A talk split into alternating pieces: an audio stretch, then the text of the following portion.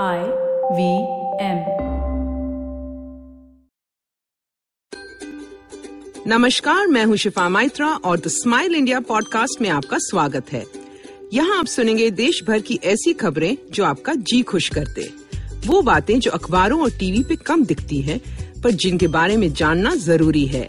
कब तक बुरी खबरों से मूड बिगाड़ोगे? देखो देश में कितना कुछ अच्छा हो रहा है। कितने लोग ऐसा काम कर रहे हैं जिससे देश की उन्नति हो पाए? कौन कहाँ क्या गुल खिला रहा है? चलो बताती हूँ।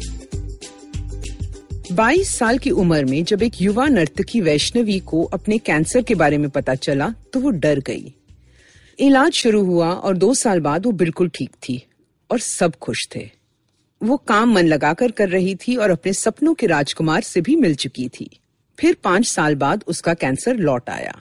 उसने कीमोथेरेपी में अपने सभी बाल खो दिए, लेकिन जीवन के लिए अपना उत्साह नहीं खोया। उसने और उसके मंगेतर ने तय किया कि उसी तारीख को शादी होगी जो पहले सोची थी। वैष्णवी ने तैयारियाँ शुरू की और अपनी इस यात्रा को ऑनलाइन दस्तावेज़ कराने के लिए चुना। जल्द ही वो बोल्ड इंडियन ब्राइड के रूप में ट्रेंड करने लगी। उसने सबसे खूबसूरत साड़ियों में पारंपरिक गहनों में सज कर अपनी मुस्कुराहट के साथ पोज किया। खुशी की चमक ने हर तस्वीर को खिला दिया। उसने इस बारे में भी मज़ाक किया कि उसके सर पर घूंघट का स्थान बना रहता है क्योंकि बाल ही नहीं हैं। इससे कैंसर से जूझ रही कई महिलाओं को उसकी तस्वीरों के माध्यम से आशा मिली। हमें याद दिलाने के लिए वैष्णवी का शुक्रिया कि आप जितनी खूबसूरत अंदर से महसूस करें, उतनी ही खूबसूरत लगती हैं। एक और खबर जो सराहने लायक है, वो महाराष्ट्र से आती है। कुछ प्राइवेट कंपनीज़ के साथ जुड़कर सरकार ने एक ऐसी प्रणाली शुरू की है, जिससे राज्य के दूर दराज के क्षेत्रों में ड्रोन के माध्यम से जीवन रक्षक दवाइयाँ और टीके भेजे जाएँगे।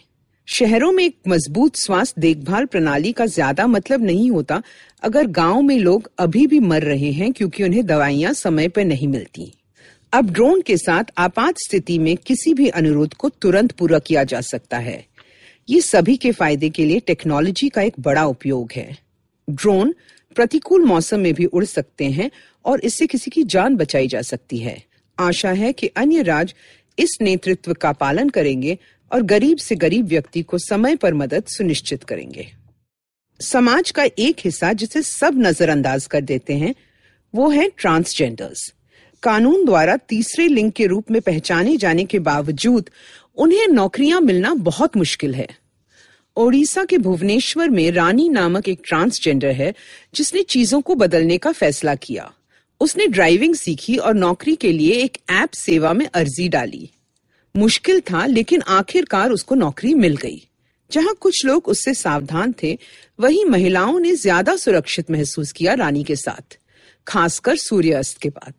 कंपनी ने उसे इसी अनुसार से सवारियाँ सौंपना शुरू किया।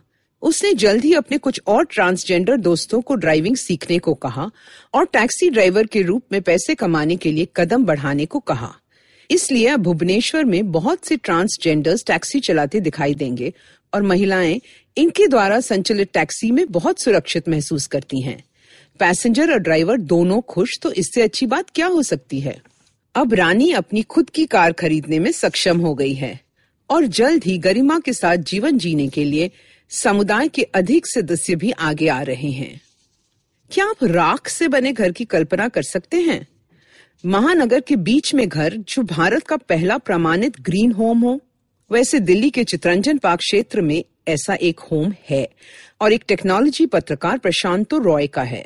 जब परिवार के घर का पुनर्विकास किया जा रहा था तो प्रशांतो ने एक वस्तुकार मित्र से संपर्क किया और उन्होंने दोनों ने मिलकर डिज़ाइन बनाया और गहरा विचार किया। पहले तो उन्होंने पुराने घर से सामग्री का पूर्ण उपयोग किया और कुछ नई सामग्री जैसे राख की ईंटों के लिए प्रबंध किया।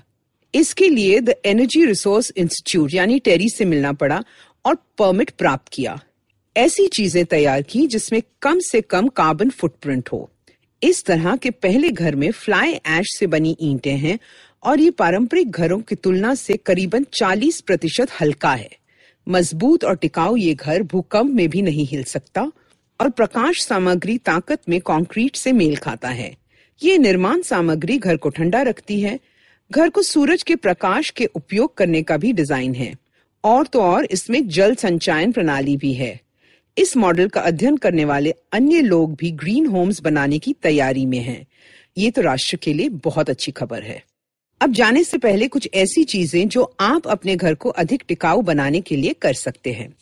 सबसे पहले घर पर प्लास्टिक से छुटकारा पाने की कोशिश करें।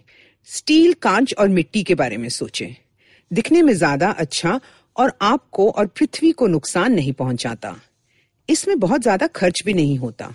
कांच या मिट्टी के मर्तबानों में अनाज देर तक सुरक्षित रहता है। दूसरा प्रयास ये करें कि कुछ पौधे लगाएँ, भले ही ये केवल खिड़की पर हो। आराम से पुदीना या तुलसी छोटी सी जगह में भी उगाया जा सकता है। और तीसरा, ये सुनिश्चित करें कि आप बायोडिग्रेडेबल कचरा बैग का उपयोग ही करें या डिब्बे को लाइन करने के लिए अखबार यूज़ करें। याद रखिए, ये वो धरती है जो आपके बच्चे विरासत में प्राप्त कर रहे हैं। अब मैं शिफा माइत्रा विदा लेती हूँ। जल्द ही मिलते हैं। और अगर आप देश के बारे में कुछ और ऐसी खबरें, तस्वीरें या वीडियोस देखना चाहते हैं तो फेसबुक और पिंटरेस्ट पे गुड न्यूज़ इंडियंस नामक ग्रुप को फॉलो कर सकते हैं।